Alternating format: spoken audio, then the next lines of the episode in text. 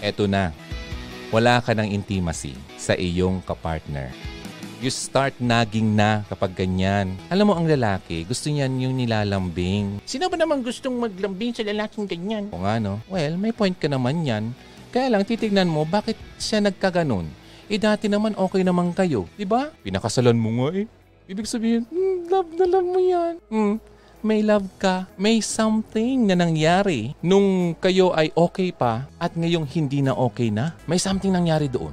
Ano kaya? Hindi ko alam. Di ba?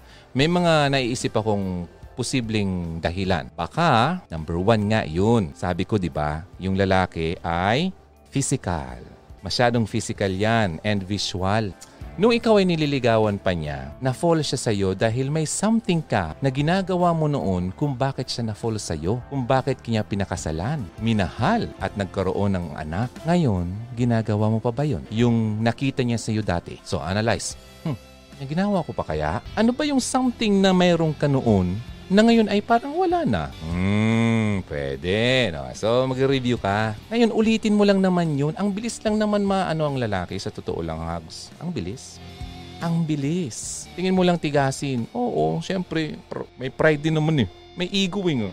Pero naku, pag nasundot mo yung soft spot niyan, ay, naku ka. Love na love ka niyan. Totoo yan. Okay? Hanapin mo, ano ba yung gustong gusto niya dati sa akin? Nasabi na niya yan sa'yo. Sigurado ako alam mo yan. Di ako makapagsabi kung ano. Ikaw lang nakakaalam yan. Ulitin mo lang. Okay? Halimbawa, nasaktan mo siya, you apologize. Diba? Make bawi. Make up. Make up. Madali lang naman yan. Sa una, siguro baka nagpapakipot-kipot. Keep doing it.